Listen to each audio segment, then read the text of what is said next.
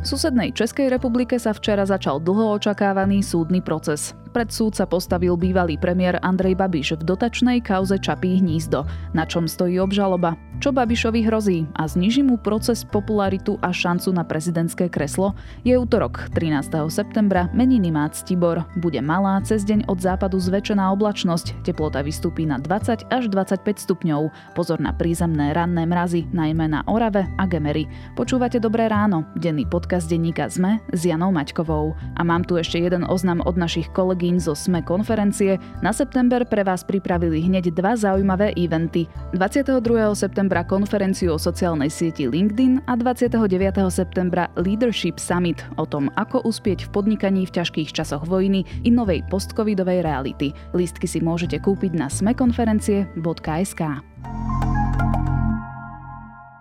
Nie je na čo čakať. Prakticky osemmiestny mikrobus Ford Tourneo Custom so spoľahlivým a výkonným dieselovým motorom môžete mať okamžite. Rozhodnite sa pre pohodlie, moderné technológie a bohatú sériovú výbavu, ktorú ocení celá rodina.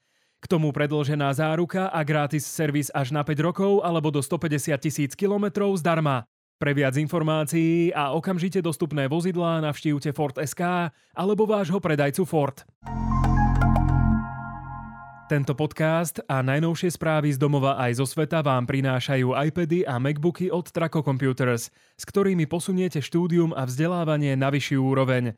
Zbalte školu do tabletu či notebooku a využite skvelé zľavy ešte dnes na w w w bodka trako computers bodka es ká, kde sa tiež môžete zapojiť do žrebovania o nový MacBook Air a ďalšie skvelé ceny.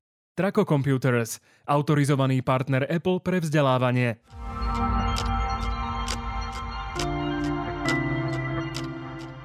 Najprv sa pozrieme na krátky prehľad správ. Prezidentka Zuzana Čaputová vypíše referendum, na ktoré zbieral podpisy Smer, Hlas či Republika. Prvá otázka, ktorá znie: súhlasíte s tým, že vláda Slovenskej republiky má bezodkladne podať demisiu, je podľa hlavy štátu diskutabilná a obráti sa s ňou na ústavný súd. Druhú otázku o predčasnom skončení volebného obdobia formou referenda alebo parlamentným uznesením prezidentka vypíše. Zuzana Čaputová sa včera stretla s kandidátmi na nových ministrov Karolom Hirmanom, Williamom Karasom a Rastislavom Káčerom. O tom, či ich vymenuje, zatiaľ nechcela hovoriť. Ukrajinci v Charkovskej oblasti dosiahli hranice s Ruskom, priznal šéf okupačnej správy Vitalij Gančev. Ukrajinci majú podľa Gančeva pri protiofenzíve až osemkrát väčšiu prevahu nad ruskými a proruskými jednotkami. Ukrajinský generálny štáb informoval o oslobodení dvadsať dedín po celom fronte a poznamenal, že ruskí vojaci urýchlene opúšťajú svoje pozície. Viac o postupe ukrajinskej armády aj o iných dôležitých správach z vojníc sa dozviete večer v najnovšej epizóde Ukrajinského spravodaja, ktorý nájdete Nájdete tu v podcaste Dobré ráno. Britský kráľ Karol tretí prvýkrát po nástupe na trón prehovoril v parlamente. Poďakoval sa zákonodarcom z oboch komôr za prejavy sústrasti a povedal, že chce slúžiť krajine po vzore svojej matky. Prokurátor úradu špeciálnej prokuratúry podal na súd obžalobu na advokáta Mareka Paru, ktorý je obvinený z napomáhania skupine okolo Norberta Blödera, upozornil portál Aktuality bodka es ká. Viac aktuálnych správ nájdete na es em e bodka es ká alebo v mobilnej aplikácii denníka SME.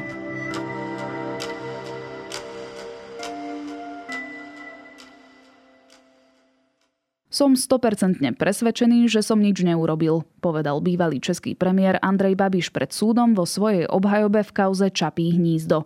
Dotačná aféra spojená s Babišovou firmou Agrofert sa ťahá takmer pätnásť rokov. Vyšetrovanie trvá už šesť. O čom kauza je? Ako v nej bývalý český premiér figuruje? Aký vplyv bude mať na možnú Babišovú kandidatúru na prezidenta? A čo tento proces znamená pre Česko ako také? Budem sa pýtať komentátora serveru Seznam Zprávy Jindřicha Šídla. Vážení přátelé, dámy a pánové, vítám vás v mém pořadu Čau lidi a tento pořad přetáčím neděli večer, protože dnes dvanáctého září dva tisíce dvacet dva od devět hodin sedím na soudě, takže konečně se všichni dočkali. Pán Šídlo, včera bol prvý deň dlho očakávaného súdneho procesu s Andrejom Babišom v kauze Čapí hnízdo, alebo teda bocianie hniezdo. Ako to vyzeralo? Ta část procesu, která začala v pondělí, byla vlastně jenom úvodní, i když četla se obžaloba. Andrej Babiš měl dlouhý proslov. Bylo to očekáváno samozřejmě jako s jistým napětím, už jenom proto, že o tom Andrej Babiš mluví jako o pevním politickém procesu po listopadu osmdesát devět, což je samozřejmě nesmysl. Já jsem rád shodou okolností šel kolem budovy Městského soudu ve Spálené ulici v centru Prahy, kde bylo poměrně dost novinářů, veřejnost, byli tam aktivisté Milionů chvilek pro demokracii, kteří tam přinesli Andreji Babišovi zamřížovanou jeho celu budoucí, což mě přišlo poměrně dost nevkusné, ale ten první den zazněly vlastně jenom očekávané věci, tedy obžaloba, obhajoba obou obžalovaných, tedy Andreje Babiše a jeho někdejší účetní paní Naďové. A ty důležité věci, které budou rozhodovat o tom, jak ten proces dopadne, zazní až v příštích dnech a týdnech. Budete vypovídat? Samozřejmě. E, odhadujete, jak asi dlouho? No tak já předpokládám, že pan soud se mě nechá mluvit, tak mám samozřejmě velice konkrétní připomínky ty nepravdivé obžalobě. Dozvedeli sme sa z tohto dňa niečo nové z toho, čo hovoril Andrej Babiš alebo Jana Naďová pred súdom? Myslím si, že ani ne. Myslím si, že to, jakým způsobem se Andrej Babiš bude hájit, jsme věděli několik let, protože na tom příběhu je nejsmutnější, jak neuvěřitelně dlouho, jak absurdně dlouho trvá a tím vlastně i zatěžuje celou českou politiku a veřejný život, protože policie se, s ním, se jim začala zabývat někdy na konci roku dva tisíce patnáct a Andrej Babiš byl sněmovnou ke stíhání vydán poprvé v září roku dva tisíce sedmnáct, tehdy před volbami. Takže e, jako je to takové trochu jako přechozené partnerství, nebo jak to říct. To? Všichni jsou téměř rádi, že už to nějakým způsobem budou mít z krku, ale e, jako, jako by ten příběh sem vlastně dopadal trochu z jiné doby. Jo? Z, nějak, opravdu, z nějakých pět šest let zpátky, kdy to tady bylo jako opravdu velké téma. Vy už ste to spomínali, Andrej Babiš v piatok na pôde snemovne povedal, že ide o prvý politický proces po roku devätnásť osemdesiatdeväť. Opakovane hovorí, že ide o politicky motivované trestné stíhanie, aby ho teda zdiskreditovali. Mohla by byť tá kauza účelová? To, co říká Andrej Babiš, je absurdní. To, že je něco e, politický proces, jsme slyšeli už od Davida Ratha, který byl přichycen při, při poté, co si nesel jaksi kufřík nebo, nebo láhev od vína, nebo krabici od vína, v níž měl úplatek sedm milionů korun a taky to podle, podle něj byl účelový proces, nebo respektive politický proces.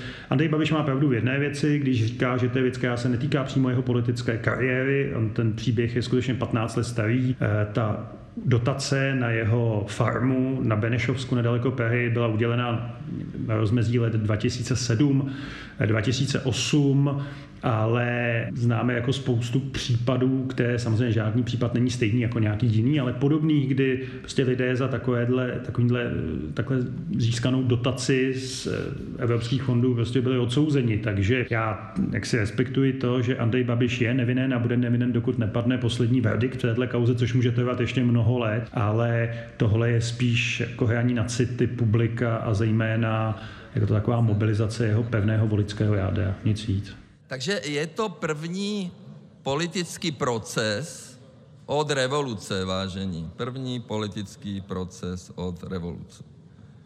Ale to není o tom soudě, to je o tom, že kdo mě tam dostal.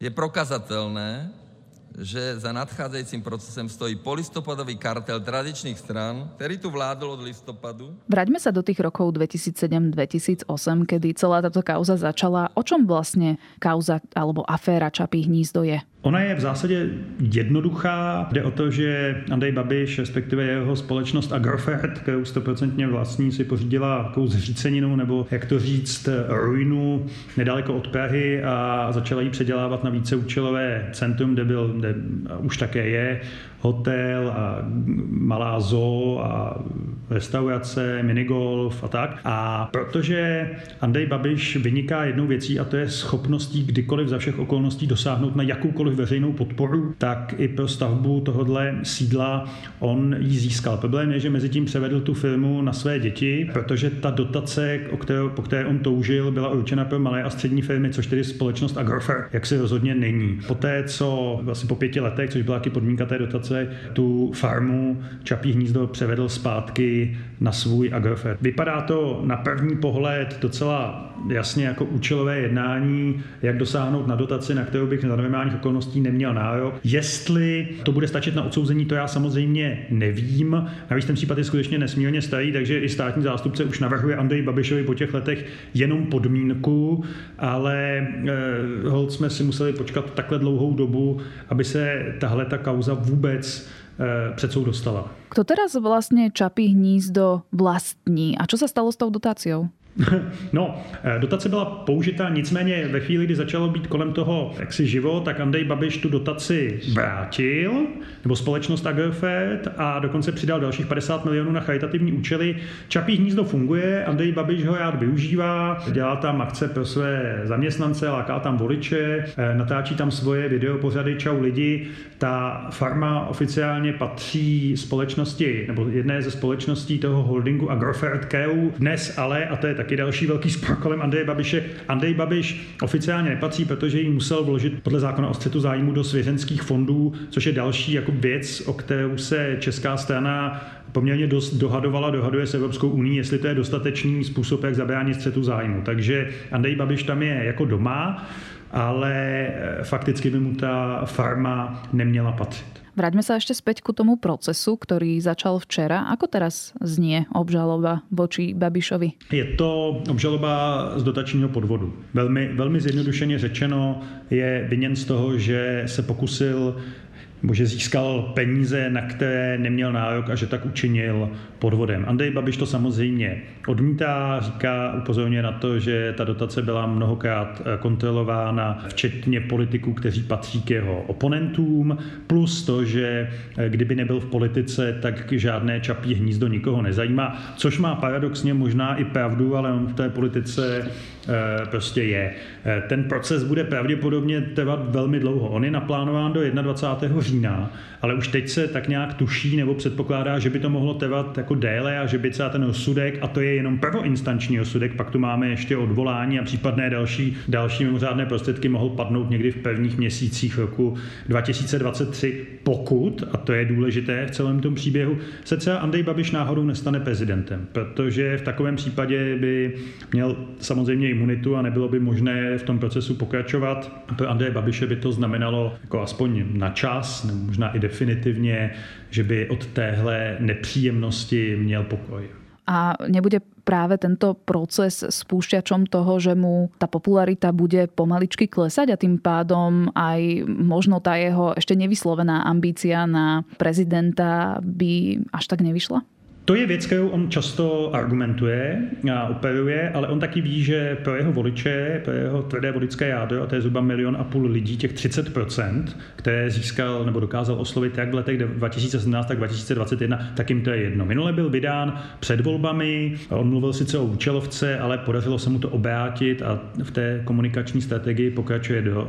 podařilo se mu to obrátit do role oběti, že on je vlastně oběť systému. On teď často používá slovní spojení polistopadový kartel, což jsou všichni, kteří tady působili ve veřejném životě, včetně médií, před jeho vstupem do politiky. My si vždycky klademe otázku, jak je, a ještě když do té politiky v roce dva tisíce dvanáct třináct vstupoval, tak ještě mluvil o českém Palermu. My jsme si vždycky kladli otázku, jak je možné stát se dolarovým miliardářem v takhle skorumpované zemi. Na tuto od, otázku nám Andrej Babiš samozřejmě odpověď do této chvíle dluží, ale v souvislosti s tou prezidentskou volbou já myslím, že existují i jiné důvody, proč Andrej Babiš váhá s tím to oznámit, protože to je prostě druhý, jiný systém volby. Tady se často vzpomíná ten slovenský příklad porážky Roberta Fica v roce dva tisíce čtrnáct, že tam by mohla být jaksi jistá analogie, včetně toho, že by třeba voliči Andreje Babiše ho radši viděli v pozici předsedy vlády než pozice premiéra, ale myslím si, že mu, že jako pro ten jeho voličský základ jsou ty jeho kauzy skutečně absolutně nedůležité. Jinou roli to samozřejmě může hrát ve chvíli, kdy potřebujete oslovit padesát procent plus jednoho voliče,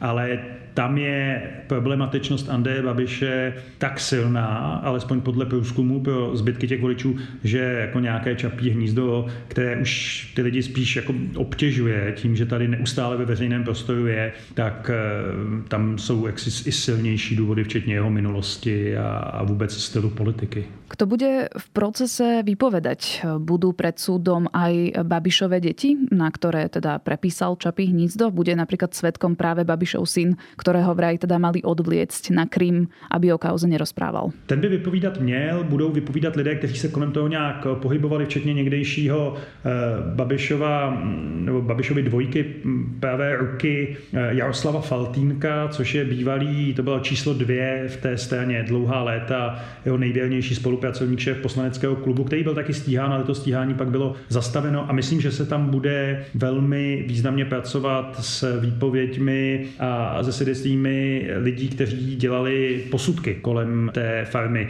Existuje celé množství jaksi písemných důkazů, které obžaloba má, kde v nich jsou, já nevím, například e-maily, které svědčí o tom, že Agrofert měl na té rekonstrukci, na té dotaci velký zájem, jsou tam doklady toho, že Agrofert ručil za úvěr a to všechno obžaloba má v ruce, taky na tom pracovala nesmírně dlouhou dobu. Je otázka, jestli to soudci Šotovi, což je velmi známý český soudce, známý tím, že je poměrně tvrdý, tak jestli mu to bude stačit. Plus, samozřejmě, je tam ještě jedna věc, že během celého tohohle nekonečného příběhu se ukázalo to, že by mohl mít Andrej Babiš problém i ještě s jednou věcí, případně Agrofert, a to je daňový únik, protože stavbu té farmy, stavba té farmy byla financovaná mimo jiné z reklam, které na Čapím hnízdě si umístily firmy ze společnosti Agrofert, což je případ, který do Česka přišel z Německa, na to upozornili německé daňové úřady a dlouhá léta to vypadalo, že to nikoho nezajímá. Pak policie oznámila se státním zastupitelstvím, že té kauze nebude nikdo stíhán, což ale minulý týden bylo zvráceno tím, že vrchní státní zastupitelství v Praze řeklo, že je potřeba, že tam policie neudělala zdaleka všechno, co má dělat. A tenhle ten příběh, o tom se mluví, jako že by pro Andreje Babiše mohl být ještě, řekněme, dramatičtější nebo větší problém než ona dotace. Jo, tímhletím případem Čapího hnízda problémy Andreje Babiše se zákonem v Česku rozhodně nekončí. A k tomu správne rozumiem, to je vlastne druhá línia vyšetrovania. Nie je to súčasťou tohto procesu. Přesně tak. Tam ještě nebylo sděleno ani obvinění nikomu. Je otázka, jestli vůbec sděleno bude. Jenom společné je to, že se to týká právě farmy Čapí hnízdo. Má tam jít o to, že ty firmy z Agrofertu, které inzerovaly na Čapím hnízdě obrovské stamilionové částky na úrovni mobilních operátorů za rok, tak si ty peníze zároveň měly jak si odepisovat zda daní a je velká, tak to ví každý daňový poradce, že takovéhle vzájemné inzerce, jak si v rámci jednoho holdingu jsou z hlediska daní jako vždycky problematické. Tak tam uvidíme, jak to dopadne, to se pravděpodobně taky nedozvíme hned tak. Hovorili jste, že proces nemusí skončit až tak rýchlo. Prvý prvostupňový rozsudok by mohl být možno budoucí rok a uvidíme teda, ako budú vyzerať tie odvolania.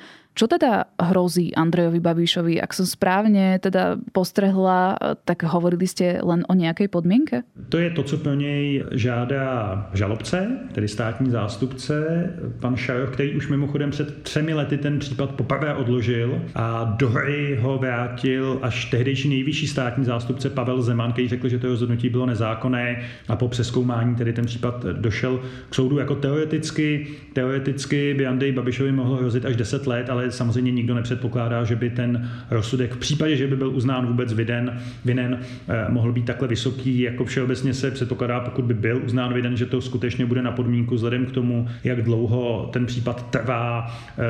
Hrají tam jako roli i úvahy o tom, že vlastně dostatečným testem může být to, že teď každý ví, jak si Andrej Babiš postavil nebo jakým způsobem si, si postavil tohletu farmu a že to mohlo mít jako vliv, to zveřejnění na jeho pověst, takže žádný drakonický test Andrej Babiš, jak si očekávat, nemusí. Proto mi taky přišla ta scénka s jeho údajnou celou vězeňskou ze strany Milionů chvilek pro demokracii jako značně přestřelená. a nevkusná. Predsa len je to veľmi výnimočná udalosť. Nie každý rok vidíme bývalého premiéra pred súdom. Čo tento proces znamená pre Českú republiku, pre českých občanov, keď teda vidíte na mieste obžalovaného Andreja Babiša, bývalého premiéra?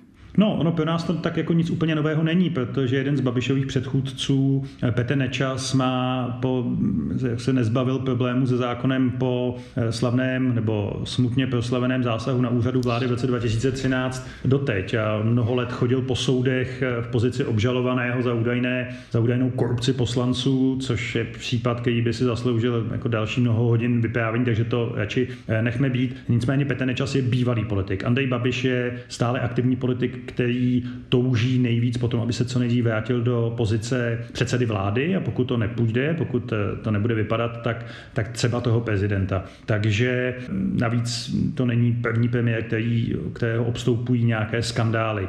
Ale zajímavé na tom je, že se to odehrává vlastně jako v přímém přenosu dohromady online s běžným politickým životem Andreje Babiše, který se tváří, že se nic neděje, případně, když o tom mluví, tak jako mluvil v pátek ve sněmovně, tak to označuje za účelovou, objednanou kauzu, politický proces a vlastně to učinil součástí své volební kampaně. My budeme mít za čtrnáct dní volby do zastupitelstev, to znamená komunální volby, pak jsou tady ty prezidentské volby a všeho součástí je také tenhle ten proces. Teď to nemyslím ze strany justice, ale myslím tím, že ho uchopil Andrej Babiš a aktivně s ním v té, s ním v té své politické kampani permanentní, protože on jde v podstatě permanentní kampaň od voleb zase pracuje. To je něco jako nového.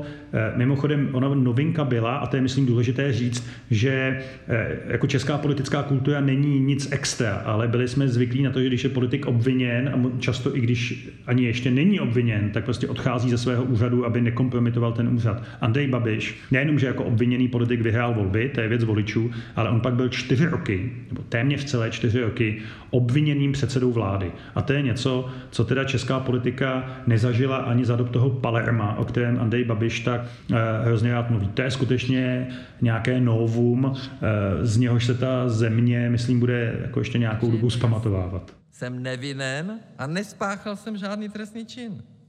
Tento proces je pouze vyústěním dlouhodobé snahy politického kartelu o moji diskreditaci a odstranění z politiky. My na Slovensku tiež teraz v posledných mesiacoch zažívame veľké súdne procesy s vysoko postavenými ľuďmi, prokurátormi, sudcami, obžalovaní sú aj politici. No verejnosť sa k súdom stále, stále obracia s otáznikmi, alebo ako to povedať, nemajú úplnú dôveru v našu justíciu. Ako je to u vás v Česku? Myslíte, a najmä sa pýtam v kontexte tejto kauzy, že či veríte, že proces bude spravodlivý, alebo kauza nakoniec pôjde dostratená? Já si myslím, že my nemáme v Česku dokonalou justici, to v žádném případě. Ani bych nedal ruku do ohně za celou soustavu státního zastupitelství, což je ve vašem případě prokuratura, ale v Česku je trochu jiný model, kde je součástí výkonné moci. Nicméně je to, myslím, standardně fungující justice běžného demokratického státu. Situace v Česku nedospěla tak daleko jako na Slovensku, jak jsem aspoň co jsem ocho, nebo schopen posoudit z toho, co vidím, co se děje na Slovensku. Tenhle případ je jako není, se netýká posledních let. Tenhle případ je skutečně starý patnáct let a Andreje Babiše prostě doběhl. Jiná věc je, že Andrej Babiš se systematicky snaží tu důvěru ve státní zastupitelství, v policii, v soudy a obecně v instituce demokratického státu naprosto jaksi snížit a, a dehonestovat tyhle ty instituce, které nejsou dokonalé, ale myslím si, že taky nejsou ve stavu, aby to Andreji Babišovi umožňovalo mluvit o nich jako o jako institucích totalitního státu. To je jeho poslední teď termín, on tady už mluví o nové totalitě, což je jako zejména v jeho případě bývalého člena komunistické strany jako velmi nevkusné. Takže jsem si jist, i ať to dopadne jakkoliv, že část veřejnosti ten verdikt nepřijme, nepřijme ho, i když bude osvobozen, i když bude odsouzen a myslím si, že právě o to Andrej Babiš tou svou strategií komunikační v poslední době velmi usiluje. Co je to ten kartel? To je neformální mocenský kolos tradičných politiků, novinářů. Uvidíme, ako to nakoniec dopadne, spoločne to budeme isto sledovať. Toľko komentátor serveru Seznam Správy Jindřich Šídlo. Predstavujeme vám najvýkonnejšie auto, aké sme kedy vyrobili. Úplne novú Mazdu cé iks šesťdesiat plug-in hybrid. S výkonom tristodvadsaťsedem koní a dojazdom šesťdesiattri kilometrov v čisto elektrickom režime. Mazdu cé iks šesťdesiat sme stvorili v Japonsku, aby vám aj tie najmenšie detaily priniesli maximálny zážitok z jazdy. Presvedčte sa o tom na testovacej jazde, ktorú si už teraz môžete objednať u dílera Mazda.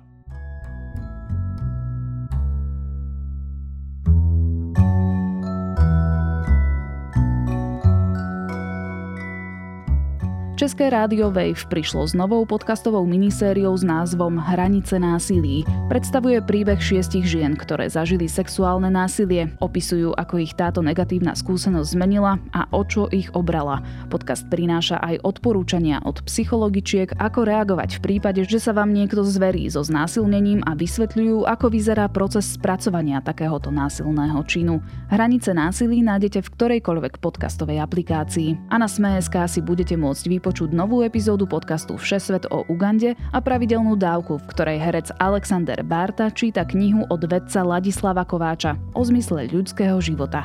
Na dnes je to všetko. Počúvali ste Dobré ráno, denný podcast denníka SME s Janou Maťkovou. Do počutia opäť zajtra.